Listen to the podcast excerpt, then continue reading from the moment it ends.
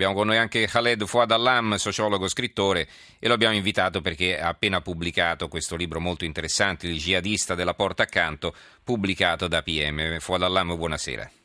Buonasera.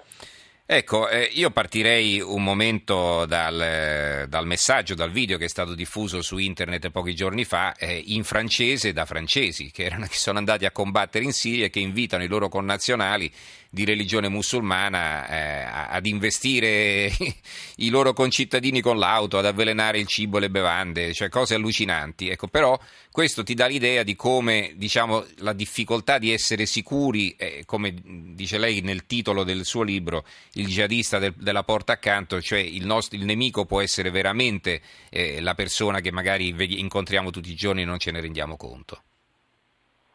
Senza dubbio, perché questo è legato alle trasformazioni e dell'Islam contemporaneo da una parte e della società che oggi è una società, società globale. Eh, L'Islam la porta accanto e lo jihadismo la porta accanto, accanto è il risultato da una parte di un Islam che si è deteriorizzato, nel senso che non esiste più l'Islam all'interno dei paesi strettamente islamici, ma è sul piano mondiale e globalizzato poi i flussi migratori che hanno trasformato anche stesso, eh, la stessa morfologia de, dell'Islam, nel senso che sono musulmani oramai della seconda e terza generazione, che sono dunque spesso cittadini di un paese europeo, francese, inglese, tedesco, belgi e italiani oggi. E tutto questo tende a trasformare totalmente il dato islamico in, in sé, abbiamo bisogno di nuove letture in un momento di grande sconcasso, direi di grandi turbulenze eh, della politica internazionale dove eh, l'Islam politico è, è coinvolto all'80 se non il 90, 90%.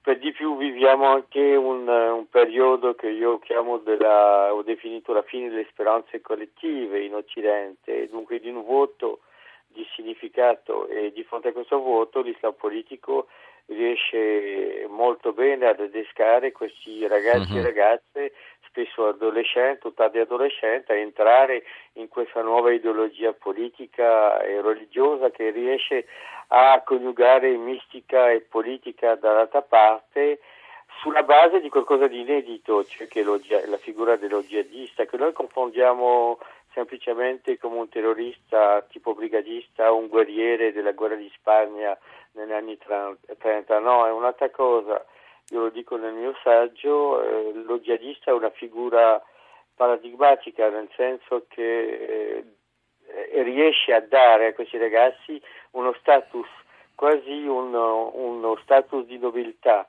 mm. perché il jihadista non è soltanto quello che va a combattere, ma è qualcuno che si sente investito di una missione di tipo universale e di fronte a questo è pronta a qualunque barbarie. E allora come ci si difende di fronte a questa follia, certo?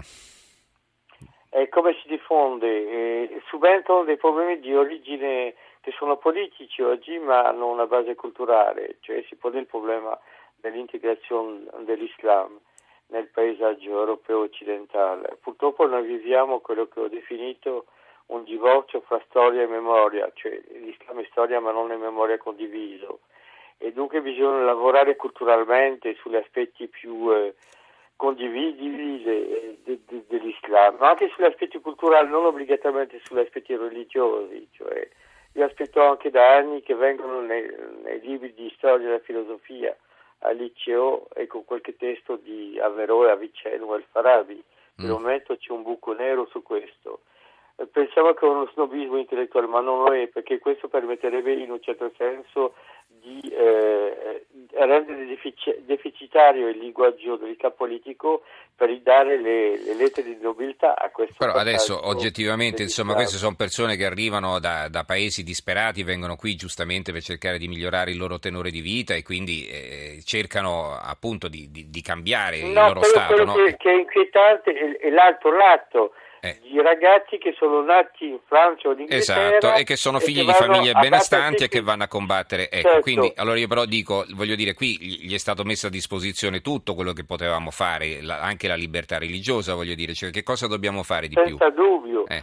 Senza dubbio. Però no, perché c'è il rischio, se no, altrimenti di sentirci in colpa noi di, di, cioè, del fatto che loro ci vogliano ammazzare. Ecco, quindi mh, rischiamo, rischiamo, veramente di, di, diventare un po' autistici Beh, senso, o no? Il mm. problema è che il senso di colpa proviene da quella parte che sta nel mondo arabo-islamico e che da decenni e decenni, se non di più, accusa, accusa completamente, completamente l'Occidente.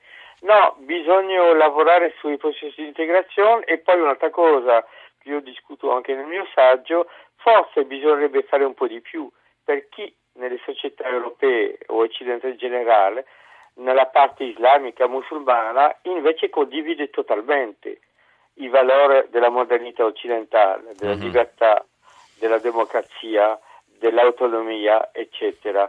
Su questo si è fatto ben poco perché hanno pochissime visibilità. Mm-hmm. Io lo sperimento anche su di me, anche se mi riconosco come un, un piccolo privilegiato, però non basta non basta, va allargata tutto questo, va dato voce a chi nella cultura islamica occidentale si batte contro il fenomeno del radicalismo e produce ecco, testimonianza di condivisione delle valori de- de- della democrazia. L'integrazione è anche questo, non significa soltanto avere un passaporto, una carta di certo. identità. Però lei che cosa è, dice significa... di fronte ai silenzi delle, delle, comunità islamiche dopo, che ne so, le decapitazioni degli ostaggi in Italia? Non è che si è sentito levare una voce di condanna ferma, netta di questi, di questi fatti? No, alcune, alcune condannate, però se lei prende la prima pagina del mio libro e io mi espongo a rischi, a, a, a rischi che io posso correre di fronte a tutto questo, c'è una dedica mm-hmm. a tutti quelli che sono stati ammazzati.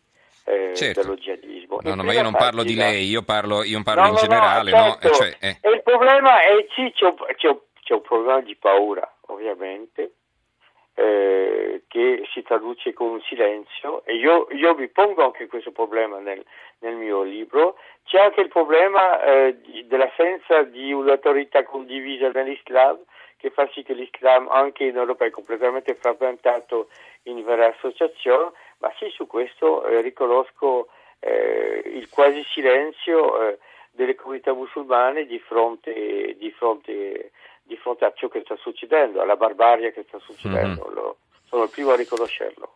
Allora, eh, ricordo il titolo di questo libro molto interessante, questo saggio di Khaled Fouad Allam, il jihadista della porta accanto, ISIS Occidente, edito da PM. Grazie Fouad e buonanotte. Grazie a lei, buonanotte. Termina qui la puntata di oggi Tra poco in edicola, puntata che come sempre è possibile scaricare e riascoltare sul sito trapocoinedicola.rai.it. Grazie a Stefano Siani che ha curato la parte tecnica, Stefano Cuneo, Carmelo Lazzaro e Claudio Spagnolo in redazione, Roberta Di Casimiro in regia. Grazie anche a tutti voi per averci seguito. Ci risentiamo domani. Buonanotte.